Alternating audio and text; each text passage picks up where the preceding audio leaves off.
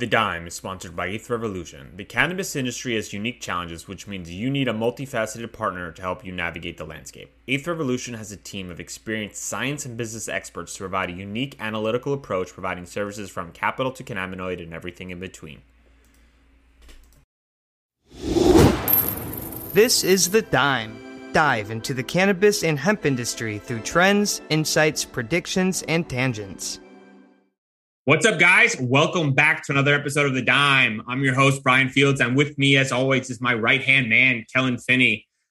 And this week, we've got a very special guest, Sam Richard, Executive Director of Arizona Dispensaries Association. Sam, thanks for taking the time. How you doing today? I'm doing very, very well, and so grateful for the time to speak with you guys and uh, all your listeners. Thanks for the invitation. Yeah, we're excited to dive in and uh, hear about Arizona. Kellen, how you doing today?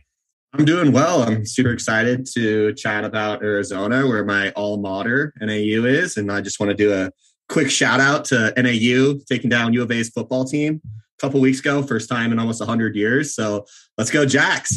That's right. Go, Jacks. As a Sun Devil, I'm right with you there. Yeah. Uh, any, anything when U of A loses, I'm happy about. Same. By this time comes out, hopefully there's not a monumental loss that everyone's like, what are these guys talking about? But we can always clip that in for you boys. All right, so Sam, before we kind of dive into Arizona as a whole, I, I, would love for you to tell us a little bit about your background.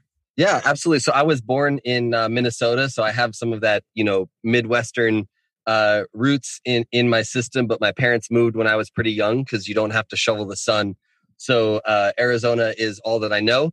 Um, and I get cold when it's 50 degrees outside now. So it's it's that that's the background. But my my route to cannabis was through uh, legislative action and policy. So I'm a former contract lobbyist and uh, did quite a bit of work in uh, state level politics and policy here in Arizona.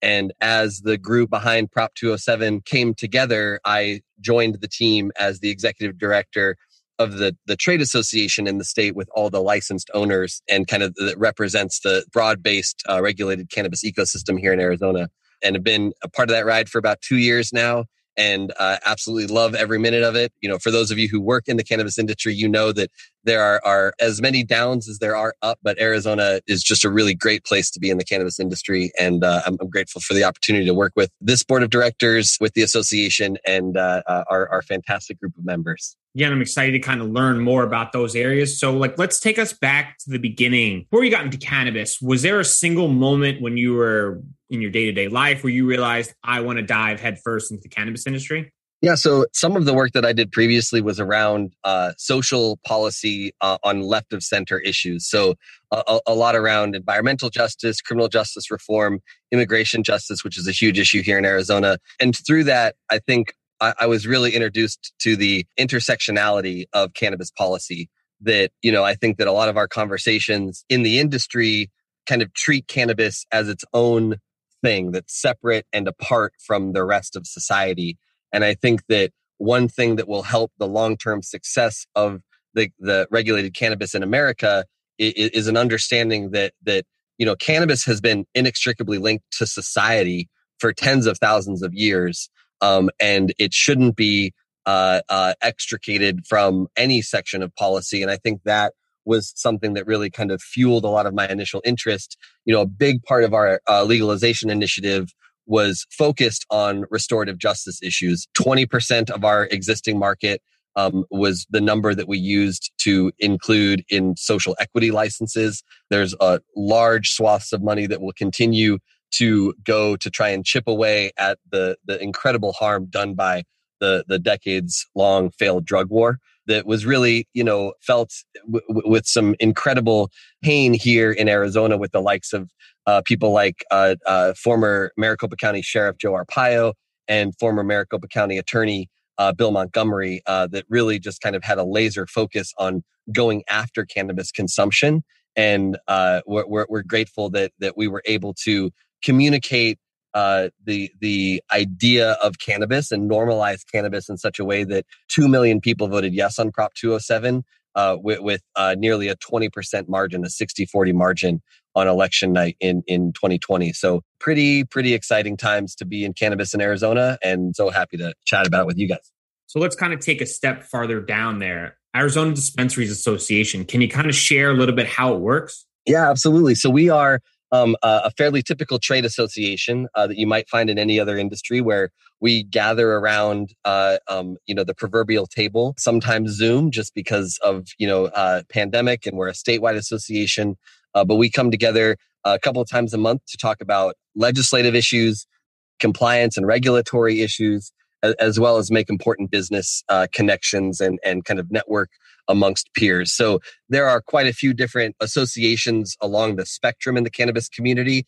Our focus is on the ownership of the licenses and the independently operating sub licensees. Uh, and we can talk kind of more about the machinations of our market, but we are vertically licensed but not necessarily vertically integrated like a market like Florida. So we actually have the ability to have a very robust wholesale market while at the same time having vertical ownership of that license and all of the expressions of that license underneath. So um, we we are we are kind of the gathering place for the owners and operators of the dispensaries, the cultivations, the processors and manufacturers across the state. So to take it one step further on that, is it like a an expo kind of event where it's just Arizona focused, where people come to network, or is it more discussion based? Can you kind of take us behind the curtains on, on how it works? Got it. Got it. Yeah. Sorry, I, I uh, now understand better what you're trying to get at. So we are an extremely boring association for people who are generally interested in the cannabis community. Our focus is on making the the business climate as operable as possible from the perspective of current owners. So as new testing regulations come out, we are in a position to offer feedback and suggestions to the regulator as what would work for industry. And of course, we don't get everything we want, but it's that that ongoing and collaborative relationship with our regulator. So uh, a, a, really good example, just just a small little vignette in the t- some of the work that we do we are uh, regulated just as every other market across the, the country by the division of weights and measures. Uh, packaging is an incredibly important part in the cannabis world. Well according to the nist handbook the national institute for standards on something or other you have to list both metric weight and us customary unit weight on all packages that are sold. But cannabis has largely been under the radar of divisions of weights and measures because we're not federally regulated yet. So our division was concerned that we were only listing things in metric units, right? So this is a 3.5 gram eighth, or this is, you know, a one gram container of, of, of butter or wax, right? Well, hypothetically, those packages also need to list that it's 0.15 ounces or 0.035 ounces for, for the, the 3.5 and the one gram in particular, right? So we're actively working with the National uh, Board of Weights and Measures, as well as our local regulators here on kind of a glide path to help make sure that all of our operators are fully in compliance with those particular facets of our work so that when we get to that federally regulated world, Arizona operators don't have to uh, kind of battle with with uh, the struggles that go uh, to the, the, that minute level of regulation and compliance. Yeah, that's such a key detail, right? And it sometimes I think it's overlooked of the complexity of such a minute detail, but is so necessary for being ready for the next step. So, is Arizona one of the only ones that has a dispensary association? Are there other states you're familiar that have similar associations? Yeah, absolutely. So I'm not unique, uh, um, which, which, I'm very grateful for, and I lean on uh, my colleagues across the country quite often. So w- one of the facets of my work is with a group called ATACH, which is the American Trade Association for Cannabis and Hemp. Um, and there are uh, regular gatherings of the the MEs in other states. So the Nevada Dispensary Association, my, my friend and colleague Layke Martin is working in, in fantastic ways over there. Uh, you also have the, the Hawaii uh, Dispensary Association. There's the New Mexico Chamber of Commerce, and there's groups in, in other places that are doing similar work. I obviously listed kind of my, my regional partners, but this is something that, you know, happens in Massachusetts and Maryland and, and pretty much any market where there is cannabis, there will be an association the question is kind of how that association matches up. So um, I, I, think that a lot of your listeners will appreciate some level of detail. So if, if you'll forgive me, I'm going to go into the trenches here in, in a little bit. In my experience, many of the associations match the licensing model of the market that they're in. So in, in Ohio, as an example, there are three different associations because there are three different licenses. You need a different license for retail, different license for cultivation, different license for processing. In Arizona, because of our vertical licensure, we really only need one association because if you're in the market, this is how that that happens. So that's really kind of how that works. So if you're in a place like Nevada, there are a couple of different options to go to, but the retail license holders work with Layke and her team at, at the Nevada Dispensary Association. And there's nuances across the country, but at the end of the day, we are not the only uh, significantly sized or significantly successful trade association for the cannabis ecosystem. I appreciate you breaking that down. And it seems like you provide such an important value for the operators in Arizona. And as you kind of were sharing those details, I mean, it just kind of takes me back on how challenging cannabis is from a state to state standpoint and all these different variables that others have, especially for these large scale MSOs that are operating in multiple states, how complex understanding the balances of all these associations and the challenges is. So to continue on, you know, what percentage of the operators in Arizona are involved in the ADA? So there are uh, 125 licenses that are currently open as a part of the market, and we represent 105 of those licensed owners.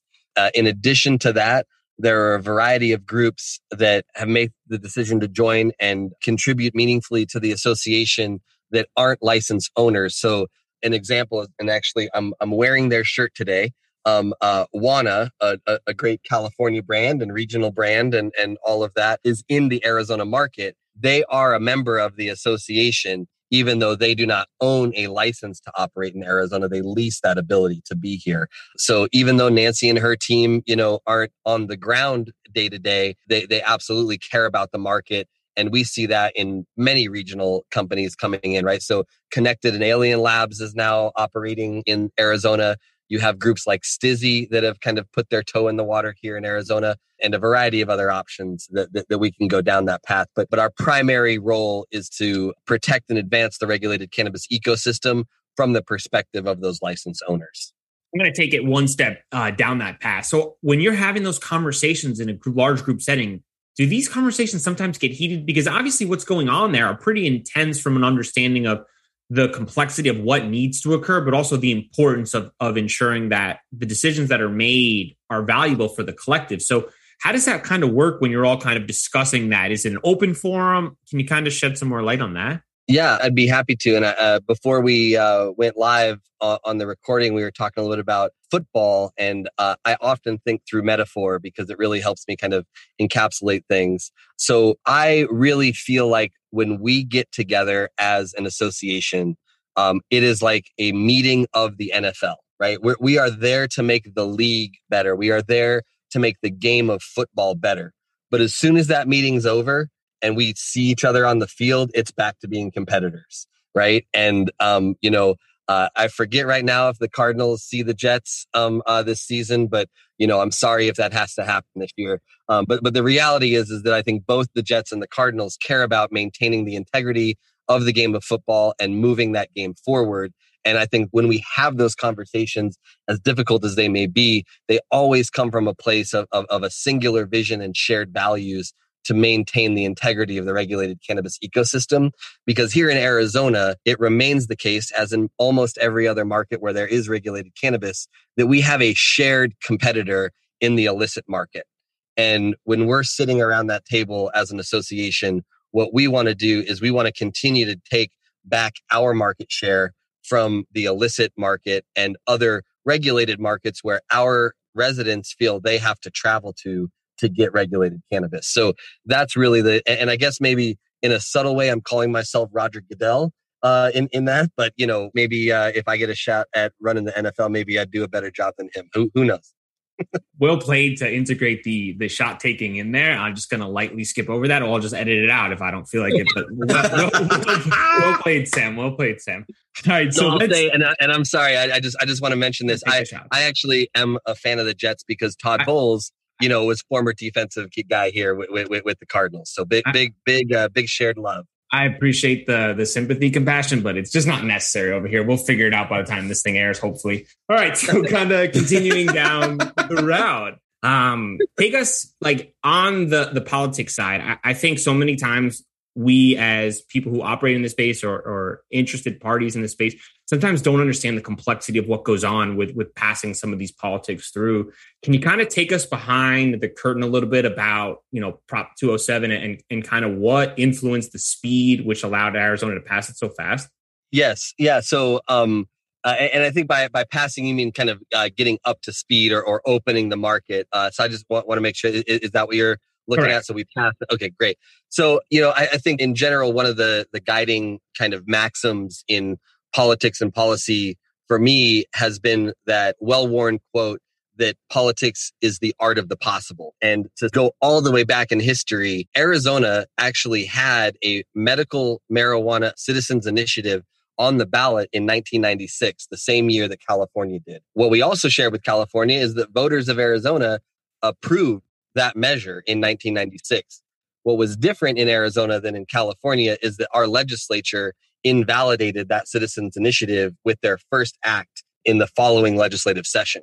So Arizona could have had just as mature of a market as California, but our legislature at the time was not um, in full approval of the idea. So we have had this long battle um, around cannabis policy in Arizona that that stretches 25 years and through that we have learned what arizona voters and the general public in uh, the 48th state kind of has an appetite for in terms of the cannabis community. So we are what some investors and some observers of the market might call a limited license state.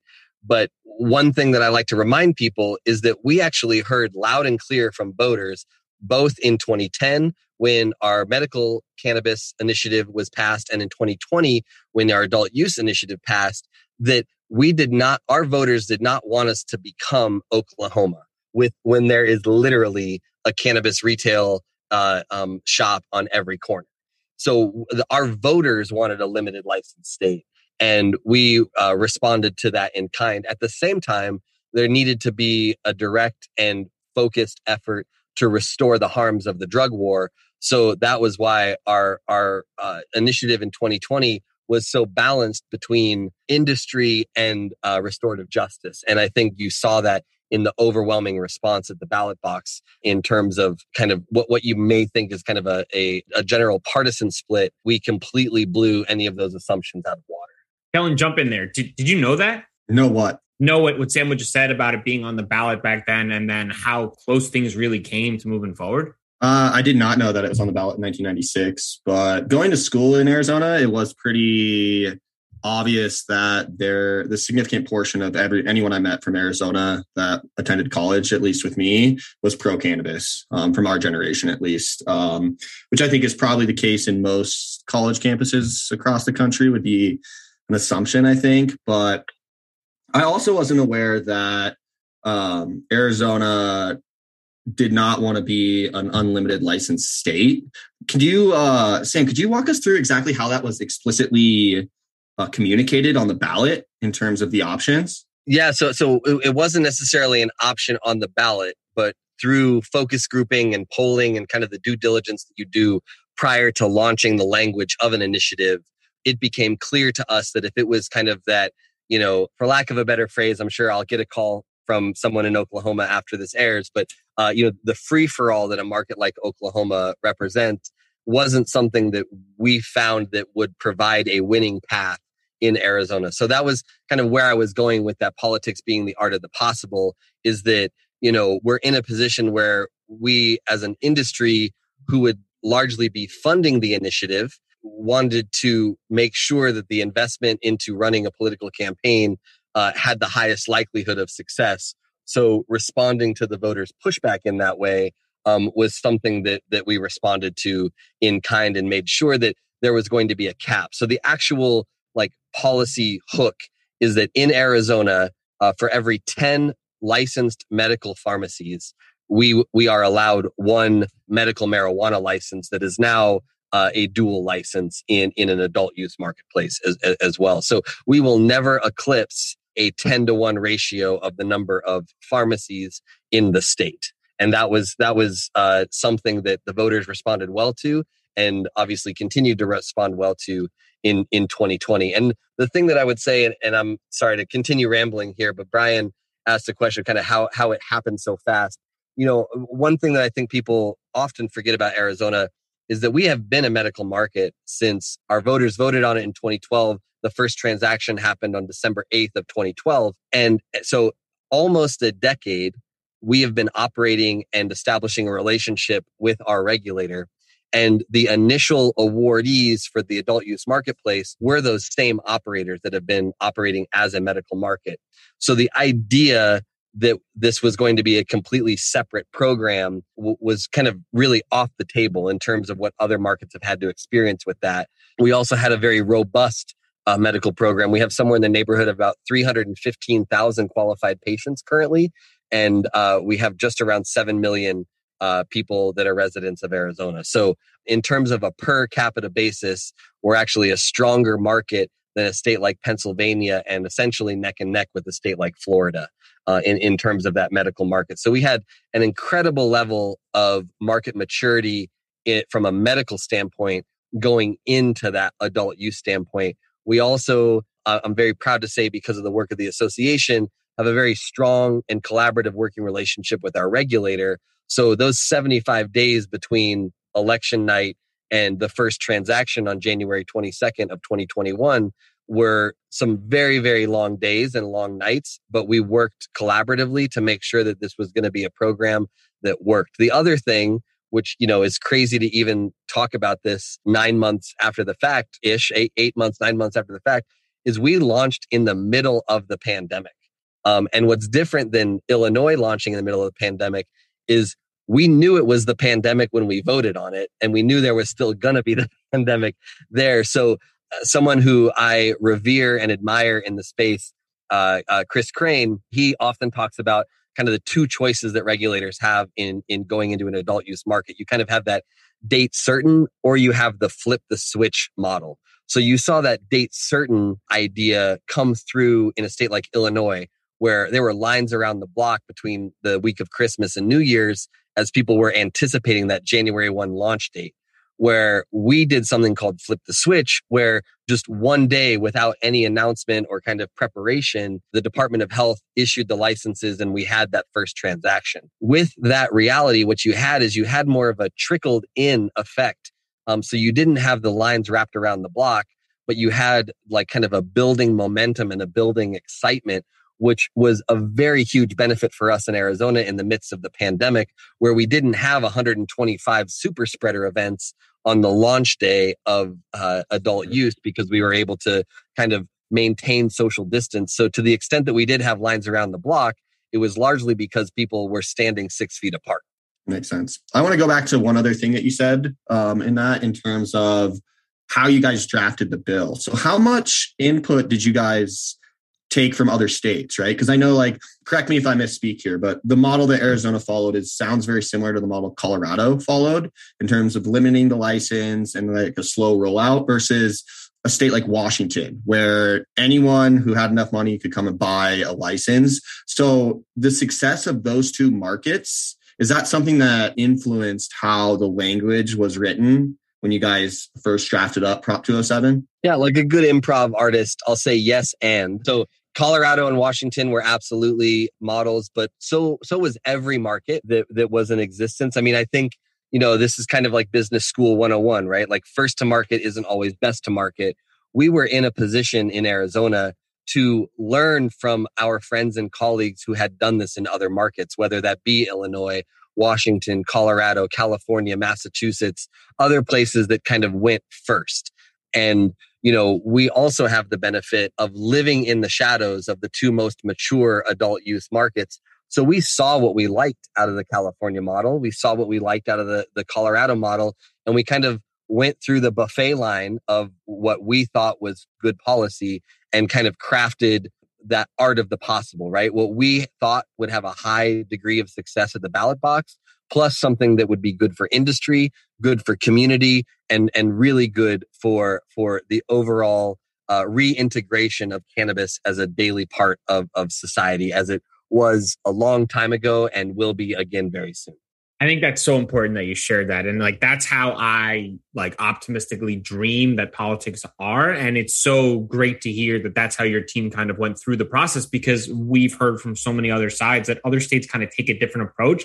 And it seems like they take a longer route intentionally for negotiations or politics, whatever it is. And it seems like your team had a really strong understanding of exactly where it needed to go and was willing to kind of be fair to meet in the middle ground because you wanted to get it done. And I think that's really commendable. And I, and I definitely tip my hat to that. So let's go back to that story you shared about having that January date for the flip the switch. Was that the original target date when you sat down with all the parties to try to work through all the issues? Was that the original target date, or did you have a different one in mind and it was more of a, a, a moving range? Yeah, that, that's a somewhat complex question. I think depending on who you asked around the table, um, election day was November 3rd. I think there was a big contingent of folks who wanted to open up the adult use market on November 4th. Um, uh, but I think that there was also some folks who who understood that there was, you know, some kind of a level of preparation that was necessary, right? I think that we're seeing that with the CAOA bill that, that's happening right now. I think that there are are conversations that people are having that we've never had before and not just in terms of like you know we are actually a topic of conversation in washington more so people like are realizing that full legalization full integration into kind of how american capitalism and american business works is going to be extremely difficult because all sorts of different federal agencies are going to want a piece of our pie whether that's the fda the small business administration uh, the division of weights and measures that we talked about right but you know, any cultivator that grows under glass or under tent or anything like that is going to get a visit from the EPA on the appropriate handling and, and disposal of pesticides. And like that's just one small example of the the dozens and dozens and dozens of federal agencies that will be breathing down cannabis operators' necks. Um, so for anyone who thinks that their state regulator is difficult to work with, I think that they might not be uh, excited or or they shouldn't be as excited about legalization happening as soon as it may uh, because there's going to be a lot of those moving pieces. So I kind of went in a different direction of what your question was there. So I hope you can remind me what it was. But I just wanted to highlight that that you know I think that we often position legalization as kind of like the the zenith of what we're after, and I, I believe that that is kind of the the overarching goal that we should be aiming toward but we have to do so with a level of understanding that it's not as easy as we might think. So I was not in that November 4th camp, is what I'm trying to say. I thought that a, a few extra months, a few extra uh, weeks to kind of work out the kinks uh, would be helpful because it wasn't just new for our operators,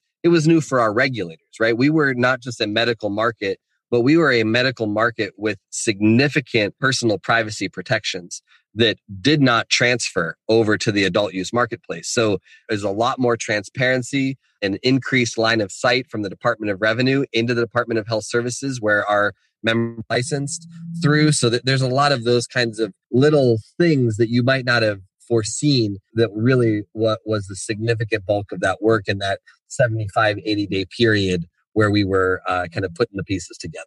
I mean, 75, 80 days is still extremely fast. And I definitely support the guy who was like, November 3rd, let's get it done tomorrow. Just um, call the media, call the media. We'll just flip the switch and we'll start moving product. Uh, can't, blame right. it, can't blame him for the optimism. So take us through that conversation because like it's so fascinating to hear that. Obviously, 70 days is still a very short period of time, but is was there one issue that kind of dragged on that was harder to kind of get past as a collective? Can you kind of share some information behind the scenes on that? Yeah, that's a, another really great question. You, you, you guys are full of them. I love it. Um, so the idea here, it was more of a shift in mindset and change is difficult. Change is hard, whether we're talking about personal issues or professional issues, right? But, you know, the idea that cannabis communities and cannabis culture really wrapped itself around the idea of a medical product in some ways hampered some of the conversation or some of the ease in that transition conversation to an adult use marketplace because some regulators and some uh, kind of pieces of the ecosystem approach adult use cannabis separately from medical cannabis in terms of the product.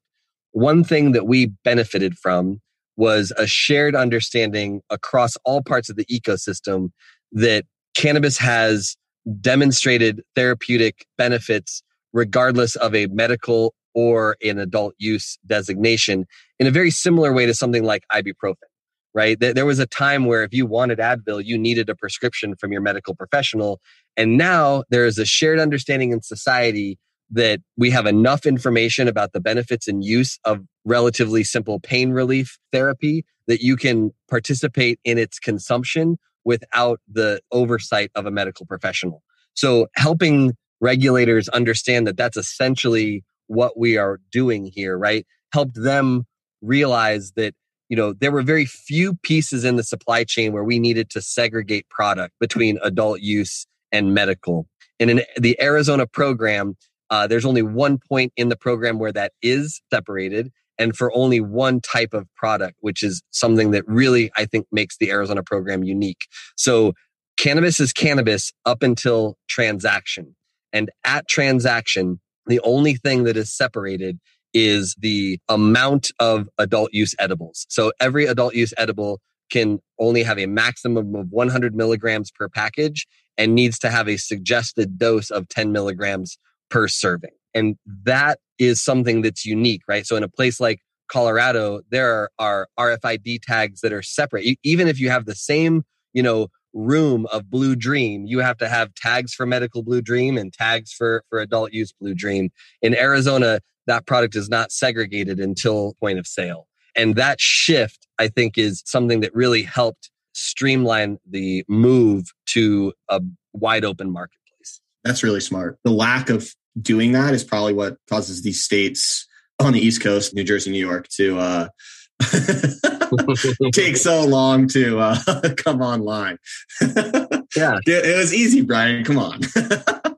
I mean, you're right. Like, there's. I wish. I they're wish, trying to separate it, and they're the same product. It makes so much sense the way that that Sam just described that. You know what I mean? Sure, right. But but Sam's been very straightforward, and unfortunately, on the East Coast, we don't do things straightforward. We no. overcomplicate things, and I think it's because of the financial value of what these companies have from the market standpoint. I think I'm not you know, minimizing Arizona's market size. Obviously, they're crushing it, but I think some people see New York and they see this massive opportunity, and everyone's very protective. And I'm sure there's a bunch of politics stories we can talk about offline, Sam, that you can share that are just nauseating to hear.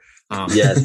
but it's also the truth, right? And at the end of the day, like that's how unfortunately these things work, and there's just really nothing we can do about it. So, sorry, I, I just want to add one other thing because I, I, I want to make sure that I'm not papering over the complexity. I th- think that one of the things that's important to note is that identifying the medicinal benefits of cannabis was important strategic decision by the cannabis movement and it really helped communicate to an entire population that was reticent to embracing cannabis that that was the path forward. But i think one of the unintended consequences of our kind of laser focus on that medicinal language calling calling people patients and and calling this medicine and and that type of thing it's actually uh, turned out to be a little bit of a barrier in making the conversations around transitioning to an adult use marketplace, largely because people are stuck in that kind of pharmaceutical or medicinal model. And I think as we uh, work to remind people that cannabis was a normal part of society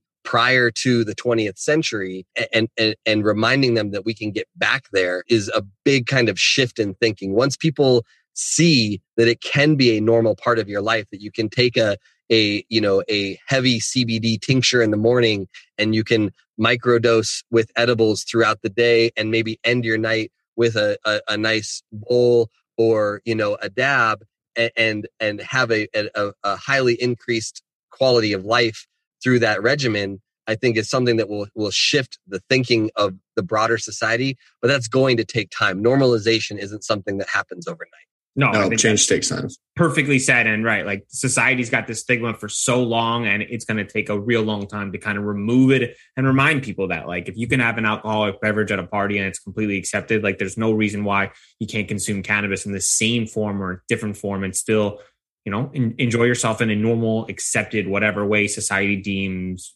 reasonable in in certain regards. So let's kind of switch gears. So, what's one area about the Arizona cannabis market? That most wouldn't know?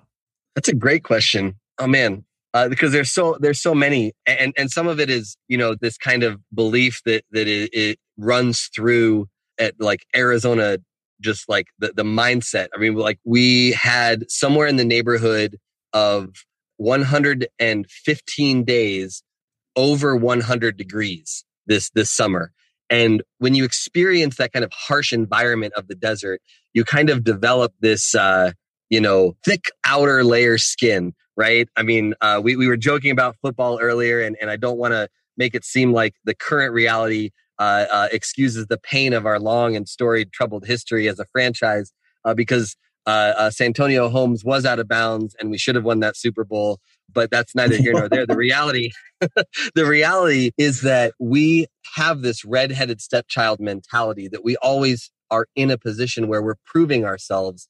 I mentioned earlier that we live in the shadow of the two most mature uh, adult use markets in California and Colorado, but it's not just that. I mean, we have the Grand Canyon right here, but when people think about, you know, going to the the the the southwest to enjoy the outdoors. They're going to the mountains of colorado or they're going to the national parks in utah.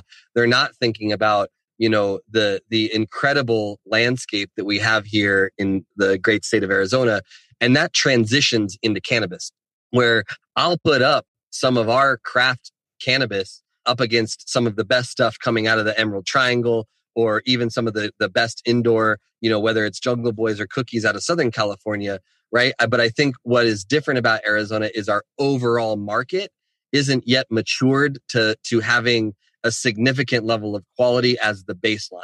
So we have operators that are hitting you know they have dialed in genetics and they have amazing sops when it comes to cure and and all sorts of great stuff.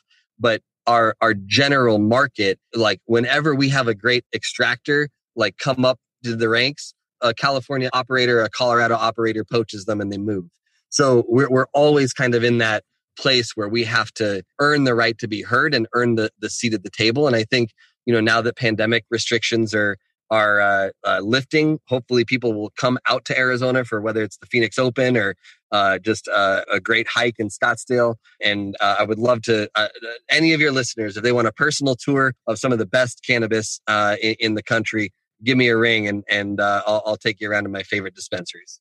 I hope you don't broadcast your number. That might be a really dangerous thing because you've got people hitting you up on the regular. But hey, Sam, I'm in Arizona. Let's go for it. That's my job.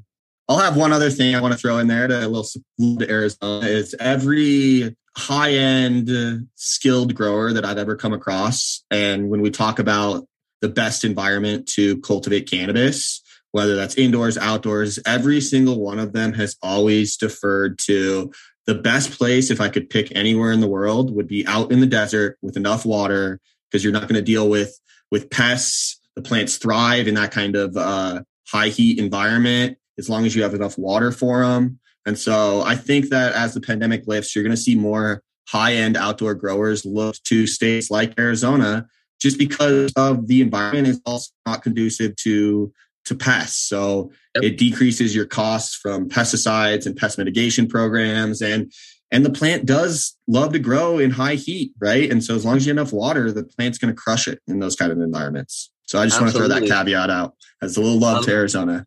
I love that. I love that. Thank you. And you know, uh, where you went to to school is uh, a, a, great area to do some of that outdoor cultivation. I mean, yeah. some of the best living soil cannabis in Arizona comes from Flagstaff. Um, and and the surrounding area. So you know, because of the the climate in kind of central and southern Arizona, quite a bit is either grown under tent or grown under glass or grown fully indoor. Um, but we absolutely have climates within the state where some great full sun living soil cannabis can be grown. And uh, I know you cautioned me against it. I won't like, you know, give out my cell phone number, but if you can find me, I would be happy to share um, uh, a- any cannabis with any of your listeners that come through Arizona. That's awesome. Also, Flagstaff has mountains too. People never remember that Arizona is yes, pretty diverse. It's got mountains and there's a ski area there. So, yeah, so, Sam, touch on some of your continuing education in the, the cannabis space. I think on another podcast that I listened to in the space from Chris Walsh and the team over at, at MJ Biz Daily, that uh, he mentioned recently that every six months in cannabis is like two years of experience in any other industry. And I think that people have different versions of that, you know, calculation. I've heard well, somebody equate it to time in Vegas where every day is like a month Um, you know? um, but yeah, so the, but the idea here is that I mean, just even a couple of months in the space is professional development enough. But I'm really proud and really honored to be a part of the inaugural class of a certification called Ganjier. And it's a, a great group of people that were brought around a table to be the instructors of that. So uh, Colorado's own uh, Nick Tannum, uh, uh, Nick Nicotee is one of the instructors there. Um, uh, recently passed luminary in the hash space, Frenchy Cannoli uh, is one of the instructors.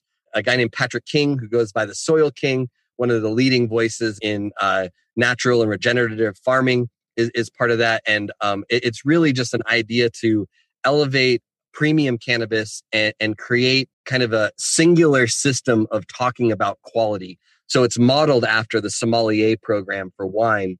And, you know, every time I roll a J at this point, you know i'm doing you know like 20 different questions around uh, the assessment of aroma and flavor and appearance and effect and creating a library of that. And i think that's something you know that you see in in chocolate you see that in coffee you obviously see that in in wine and other spirits. So i, I think that cannabis is one of those kind of consumables that ha- hasn't yet had that shared system of assessing it other than oh man, this is fire. Oh, that's straight gas, right? I think, you know, kind of improving our lexicon and improving our understanding of how to describe cannabis is something that I'm really excited to be a part of. So I'm not yet fully certified. I'm actually going back up to uh, Humboldt County uh, uh, next month to finalize my, my certification, I hope.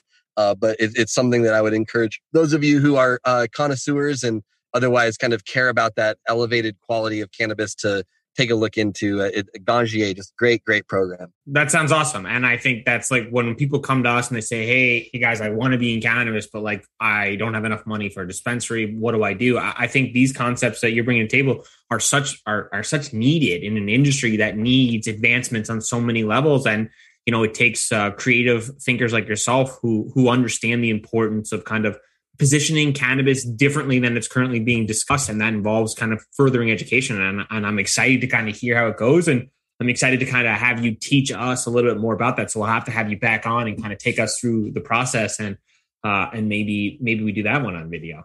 Yeah, absolutely. And, and the other thing that I, I would say too is any of those folks, I'm sure would be more than happy to talk to you about the program. I'm just a participant, but you have guys like Kevin Jodrey, who is just an incredible leading voice in building a genetics library. And he is just uh, like, if I could just listen to him 24 hours a day, I, I, I would be okay with it. He's an, an, amazing luminary in the space. And that's, that's the other, you know, piece of just in general is kind of observing and appreciating and celebrating cannabis at every point in the supply chain from, from seed to experience. You know, I think we often talk about from seed to sale, right? But the sale is just the start of the experience when somebody brings that home. So uh, it, it's a really exciting time to be in cannabis, and uh, I'm just count myself lucky to be a part of that program.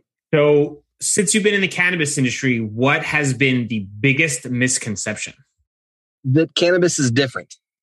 I think that's that's a, a theme in my work with the association, and, and something that um, I'm eager to invite people to consider.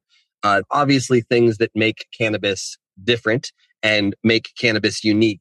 But in terms of industry, in terms of kind of how we operate as business entities, frankly, the only thing that separates us is the kind of gray space that we live in that federal illegality at, at the current moment. Um, but every other industry that is licensed to operate has consistent headaches with their regulators, has an ongoing working relationship to adjust laws and adjust regulations so so that that they're operators within that ecosystem can be compliant and, and successful in the marketplace.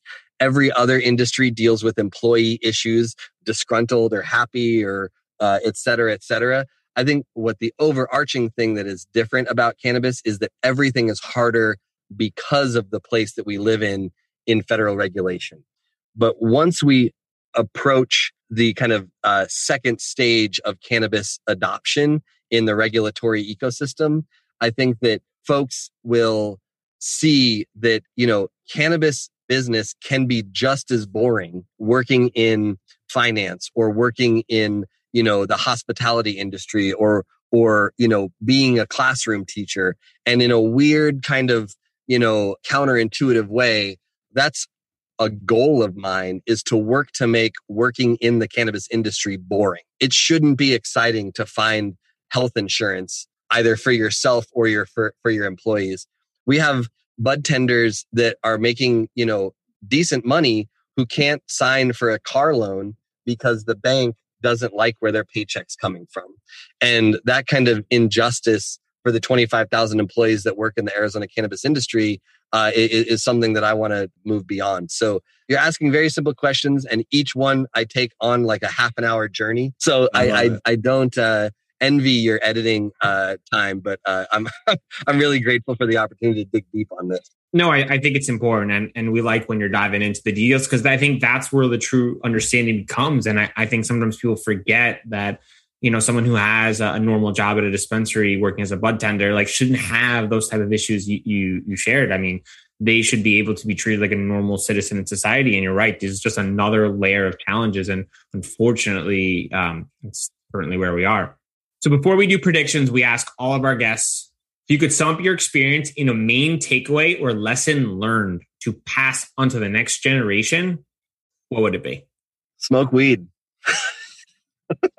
but I also think just uh, generally too, I think it shouldn't be special. It shouldn't be a spike in the ratio. Kind of as we were talking about it, um, you know, my goal is to have sharing a joint at the end of the workday just as normalized as uh, you know sharing a, a, glass of wine or getting happy hour with, with a couple of buddies. I think that that is my hope is to make cannabis as integrated to daily life as any other activity um, whether you're driving to the store, driving to the bar, driving to the dispensary, it shouldn't raise eyebrows. It shouldn't be something that, that's special or controversial.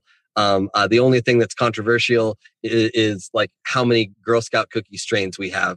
Uh, that needs to be changed. Uh, uh th- th- those need to go away. But that's a, a personal feeling.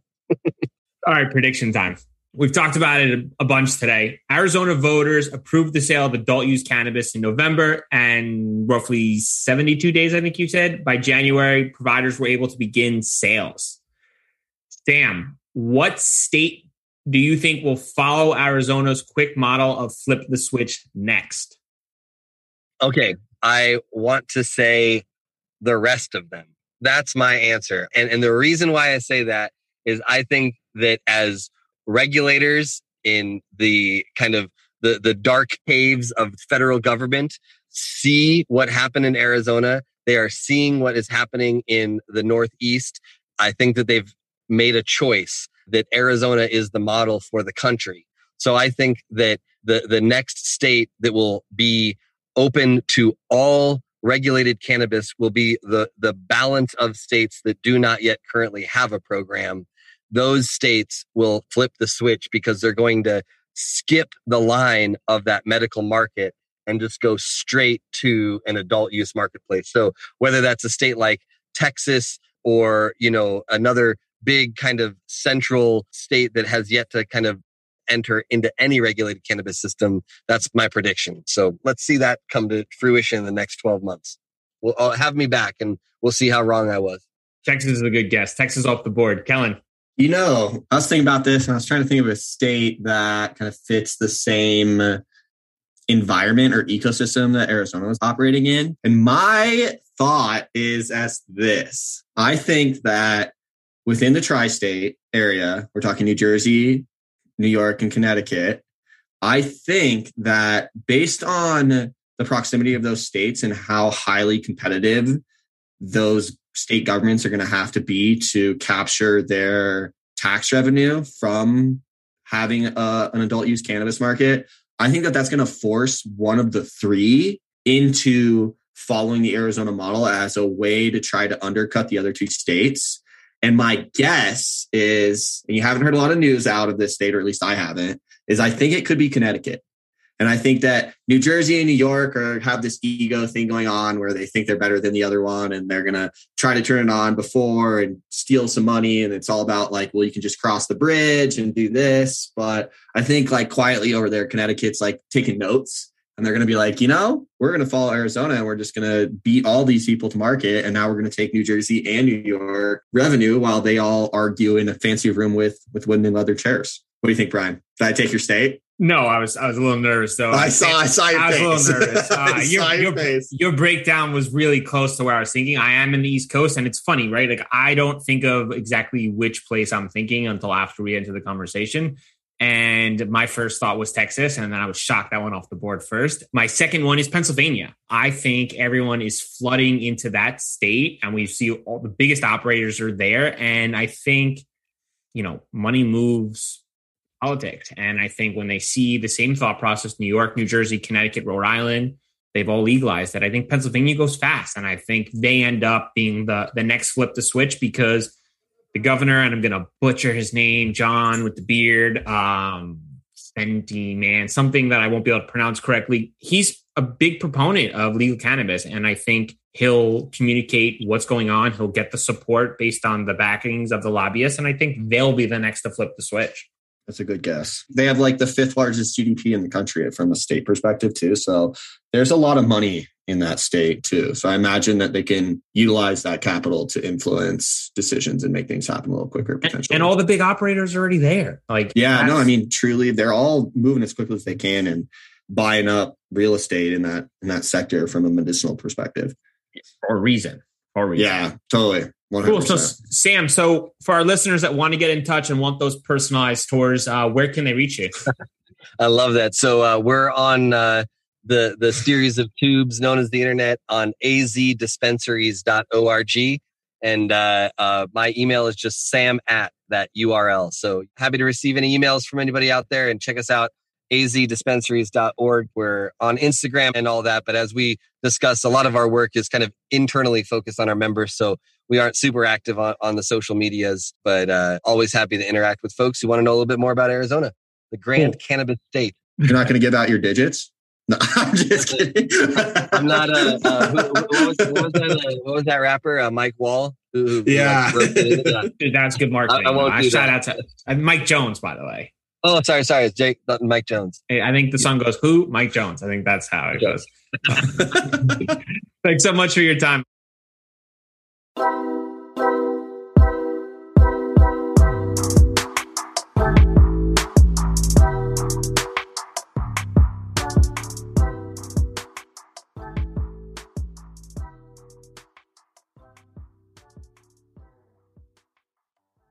Thanks for listening to today's show. To check out more great cannabis podcasts, go to podconx.com. Here's a preview of one of our other shows. Hi, y'all. I'm Joe, host of Casually Baked the podcast. If you're curious to explore the highly responsible side of cannabis, farming, and legalization, I'm here to help lighten the stigma and build your canna confidence. Download episodes now of Casually Baked the podcast wherever you listen to podcasts. And journey with me through the evolving cannabis culture and discover how and why people like you are adding cannabis to their wellness toolkit. It's time to get casually baked.